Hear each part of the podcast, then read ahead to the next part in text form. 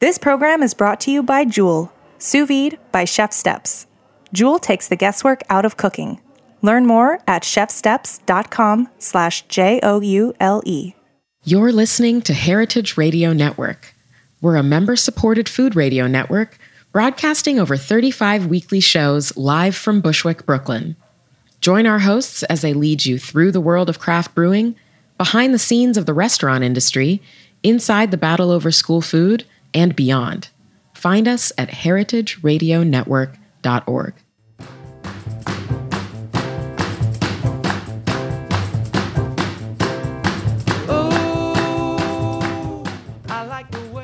Hey, hey, you're listening to Eat Your Words on Heritage Radio Network, and I'm your host, Cathy Erway. So, uh, a few weeks ago, we were talking with Danielle Nierenberg of Food Tank about what were some of the um, lowest hanging fruits of the specter of food uh, food system issues, and um, she said that would be food waste. So it's something that everyone can do something about in a small way, in a big way, in all kinds of ways. But um, yeah, so today we're going to talk about one way you can help solve this problem step by step. Um, maybe not solve it, but do something productive about it. And um, it's talk. It's about cooking with scraps you know, saving some food waste in your own kitchen and in really delicious ways too. I would say it's not like a sacrifice, it's actually a benefit to your cooking. That's because I have a wonderful cookbook called Cooking with Scraps How to Turn Peels, Cores, Rinds, and Stems into Delicious Meals.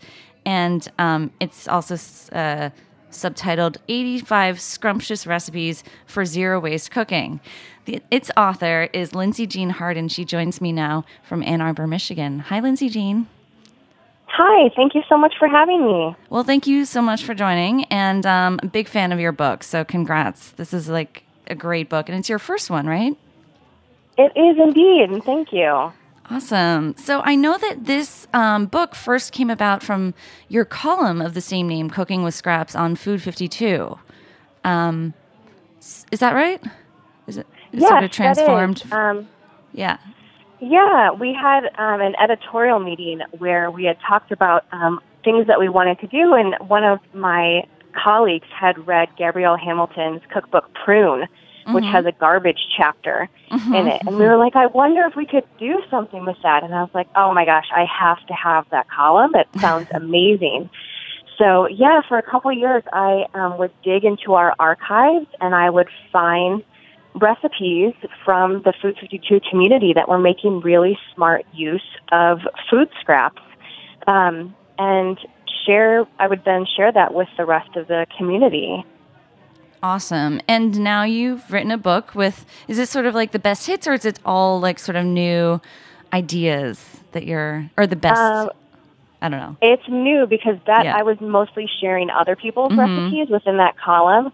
And then I obviously learned a lot from all of them during that time. So then I took all of that knowledge and turned it into recipes of my own. I see. And um, I love how you have all these like sort of like handy tip sheets throughout or like you know charts and like things like clean out the crisper um, you know sections throughout it and also just wonderful photography about um, for the recipes and you know there's like a narrative section on turnips for instance and how you can use all parts of it the greens and and whatnot. So uh, it's a really really fun book. So oh thank you yeah. So tell me a little bit about how I know that you're in. Um, you got your um, degree in urban planning, and you've been involved with sustainable um, sort of food solutions throughout your career. So why did you decide to, you wanted to be that person to write this column, and then eventually this book?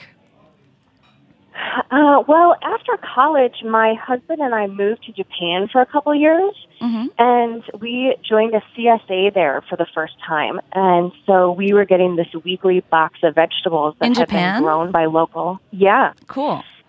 yeah. So we were getting this weekly box of vegetables that had been grown by local farmers, and we would walk down to our neighborhood grocery store to pick it up. Um, but almost every week I had to carry something inside the grocery store because I had never seen it before and had no idea what to be doing with it. um, so I just I developed like a much bigger interest in food and cooking, and I really wanted to be like honoring this produce and using it all really well because you know I was aware that the farmers near me were working hard to grow this, and I just felt a bigger connection to my food. Mm-hmm. And then while we were there, a college friend of ours told us that he was starting a company with his wife called Real Time Farms which was a website designed to help people find food that they felt good about eating. And um, I didn't even know them that well at the time, but I just felt these bells going off saying, like, I have to be a part of this with you. Hmm. And so we built this startup from the ground up and would help people find farmers markets and learn about um, their local farmers' growing practices and eventually connected to restaurants. And so restaurants could then show where they were getting their ingredients from. Um, and it was just a really cool time of connecting food and writing for me. And we had an incredible group of advisors, two of whom were Amanda Hesser and Merrill Stubbs, Mm. the co-founders of Food 52.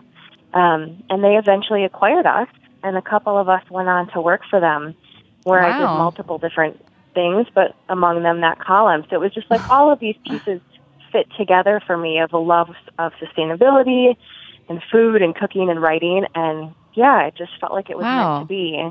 That is really cool. I had no idea. And what was the name of the um, startup that you did again? It was a- it was called Real Time it. Farms. Okay. So helpful. Um, so um, with this book, though, you, you continue to sort of.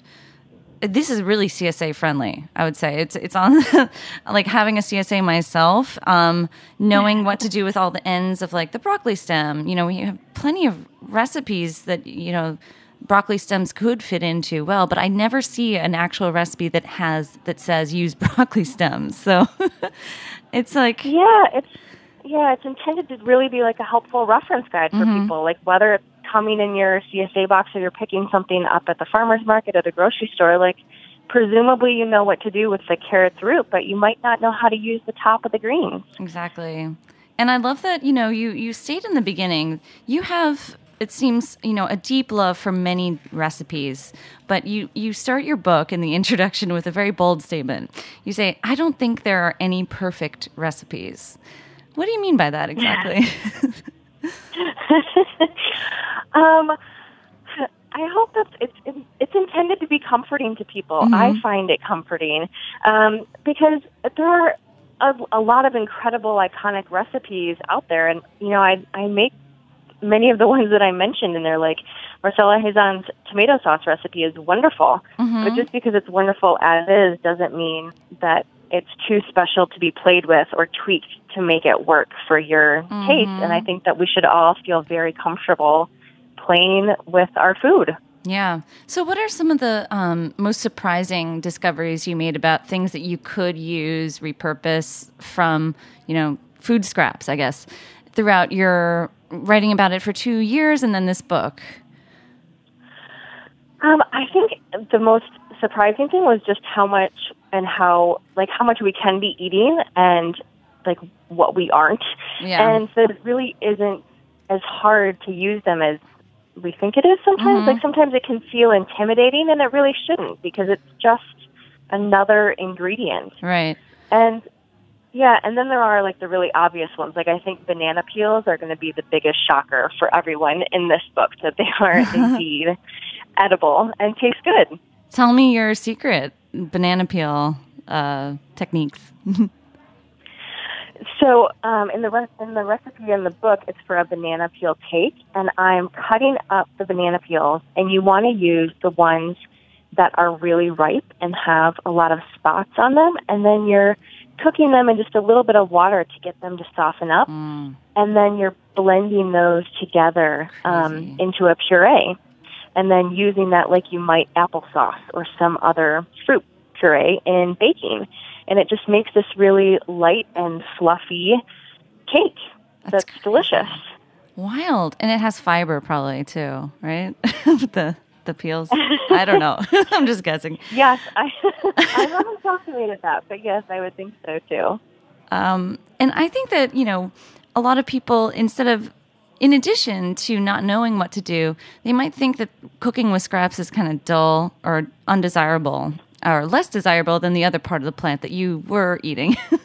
but I think that you do an amazing job of like, um, if you will, sexing up some of these ingredients. So, I mean, you have, um, like, for instance, broccoli stems. Um, you know, they can be coarse or tough, but here you have a lemony olive oil poached bro- broccoli stem and chickpea on ricotta toast. And that just looks amazing. Um, and easy. And then you have I didn't Yeah. so my so my big shocker when I was reading this is uh the cheese rind fromage fort. Yeah. Amazing. Cheese rinds. You can do yeah, that? Yeah, they still have so much flavor left in them. And, you know, I think that a lot of us will save them occasionally and use them in a soup or, Yeah. you know, broth for beans, which is another great use too, but they really can be eaten on their own. See, I thought I was clever for saving them for soups. I, I was like, yeah, I'm, a, I'm in the know here. But then I didn't realize you could like just grind them up and make this wonderful, I guess, cheese ball. Is that what it is? This thing? It, it it's shown that way in the book, yeah. Oh, But it can either be a spread or it can be a cheese ball. It's yeah, the texture can be what you'd like it to be. Well, it's beautiful. I think it's perfect for the holidays too. I think that it's really fun to have that big cheese ball, and then it's covered Yes. with herbs here and some sea salts, Yeah, and then you serve that with perfect toast. for entertaining. Awesome. So, um, Lindsay Jean, there's so many more tips and fun recipes to talk about here, but let's cut to a quick little commercial interlude, and we'll be right back chatting more.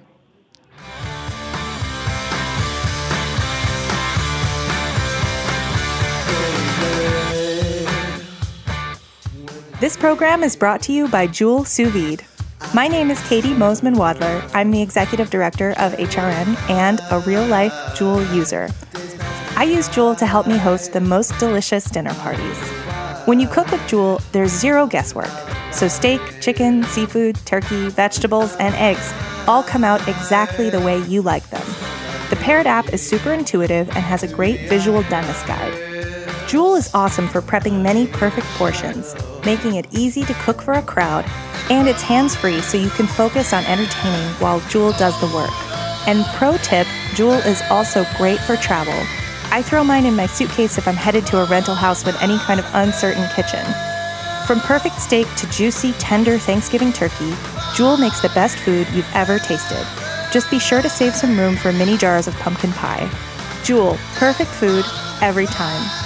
To get yours, visit chefsteps.com slash joule and use code HRN as in Heritage Radio Network to get $15 off for a limited time. That's chefsteps.com slash J-O-U-L-E, code HRN. All right, we're back chatting more with Lindsay Jean Hard. She is the author of Cooking with Scraps, and uh, she's still here, right, Lindsay? Yes, Awesome. absolutely. Great. So, um, you know, I think that it's really nice that you have this section called Everything in Moderation in this book because, you know, talking about how many food choices we have every day, shopping, it's complicated. Um, and we can't always be a perfect angel. But you share some really great tips here about how to sort of stay conscientious. And I'd just love to hear, like, you know, what, what do you think is like most important to to do, in your opinion, Uh, or not do? It's a hard thing, and I think it's going to probably vary by every person. But I think maybe choosing one thing to start with and feeling feeling good about making that choice. So maybe you know, I think a lot of times greens are probably the easiest place to start, whether it's beet greens or carrot tops. Um, Okay. And just starting with one thing and working that into your repertoire and getting Right. comfortable using it, right. and then adding another one and another one. Hmm. So suddenly seeing the tops of your bunches of beets or whatever as uh, as a green that you can cook like Yeah. any other, maybe Swiss chard or something like that, and then you will sort of more incorporate or identify other things like that too, right? Yes, absolutely. Um, and okay, we have to be, play devil's advocate here. What are some like the downsides of cooking with the I don't know scraps? What should we look out for? Be a little bit wary about, if anything. Maybe nothing. I think that um, you do need to be more conscious about um, the growing practices, Okay. um, especially if you're going to be using the peels of Peels, things. So yeah. Like banana peels and the pineapple peels, and especially ones like pineapples that are traditionally grown with a lot of pesticides. In those cases, although I don't always buy organic for everything, I would want to be choosing organic or be able to talk to the farmer about their growing practices. And as with everything that you eat, you obviously want to make sure that you're washing everything really well, no matter what. So speaking of pineapples, um, pineapple, you know, when when you buy a whole pineapple, you have this mountain of stuff on your cutting board left over. Um, this, you know, the peel and then the core too. So, what what would you suggest doing with those things? So for those, I actually turn them into a pineapple peel and core lemonade with mint. Um, it still has a lot of that pineapple flavor left Yeah. um, with all of those pieces. And so it turns it into a really delicious non-alcoholic beverage. But you can also spike that too if you're so inclined. So you strain it out, and it's like you can use this. You can like make this syrup to use for almost anything you want, right? Sounds like you can Yeah. just get that, extract that flavor, and um, Yes. go with it. Fun, yeah. So Yep. uh, lemon peels. That's something that um, you know, we see we see sometimes in desserts. You know, fancy desserts or maybe cocktails. Um, what are some other tricks for for using those up?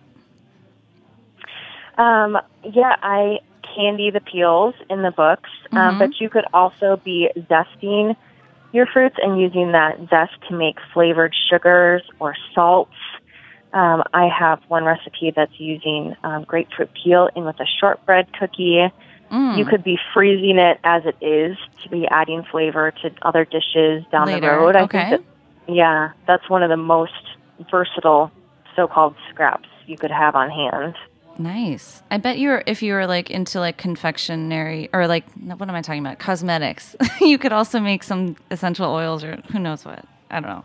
Oh yeah. Um, because your salts and uh, the flavored salts look amazing, and it looks like it's complicated to do. You know, those fancy. You have a these different like sort of like flecks in the salt and like different colors, but actually it's tomato skin salt in one in one variation, and then you have cucumber salts, um, yellow bell pepper salt, celery salts, and those are just yeah, they go on. They look so much fancier than they are. Like you said, I mean, it just adds a really fun pop of color, but they're incredibly easy to make. And how do you exactly get them really dry? Um, in the oven at like a really at a low temperature, um, and then you're just crushing them up, whether you know with a mortar and pestle or um, food processor, until it gets to be a fine powder. Huh. Huh. That's so clever. I love it. And the tomato peels, I mean, those are, I'm, I'm sure they have tons of flavor in them. Because, you know, whenever I see a recipe Yeah. that asks you to peel them, I'm like, oh, I like them anyway. Yeah, I don't always peel them either, but for the few instances where you need to, like for canning tomatoes or whatever, this yeah. this one is actually one that um, was inspired by Gabrielle Hamilton's cookbook Prune as well, because she makes straight tomato powder with them, which is obviously probably very useful in a restaurant, but perhaps not as useful in a home kitchen. And so Okay. that was the inspiration for making all these different flavored salts. Got it. So it's like a seasoning that could be used for anything and um, also have Yeah. that tomato powder in it. Um, Yes. This one is really, really clever. Um, corn cob yaki o- oni- onigiri. so it's like grilled rice Yeah. balls with corn cob stuff. How did you do that? Well, the I mean, you can get a lot of flavor again out of those corn cobs, so it works really great to save them up and make a corn broth that then you could use for soup or for risotto. Um, but in this case, I'm just cooking the rice along with the oh. corn cobs. Mm-hmm. And so the mm-hmm. rice is getting that flavor and the little bits of leftover flecks of corn. Mm-hmm. Um, and so then that's, yeah, just being shaped into a rice ball and then lightly grilled on each side. And I bet that has a lot of like sweetness in there and maybe some more starchiness from the corn cobs to lend to yeah. them. Super fun. Um, well, do you have any favorite you wanted to call out? As we're running out of time, uh, so anyway. That's that's a tough question. It's like choosing a favorite child, but for the season, I would say yeah. the the pumpkin gut scones are pretty appropriate right now and make um, a good use of the part of the pumpkins that we're generally tossing. A lot of us might roast the seeds, but we don't always use those yes. stringy fibers in between them. I'm guilty of that for sure. Um, wow, that is a great tip right now. So, um, while you're carving your pumpkins, I hope you pick up this book because it's just astounding. There's so many more we could talk about, but it looks like we're running out of time. So, um, thank you so much, Lindsay Jean. This is like really, really fun book. Really appreciate oh, it. thank you so much. And thank you for having me. Yeah. And thanks everyone at Heritage. And we'll see you next week on Eat Your Words.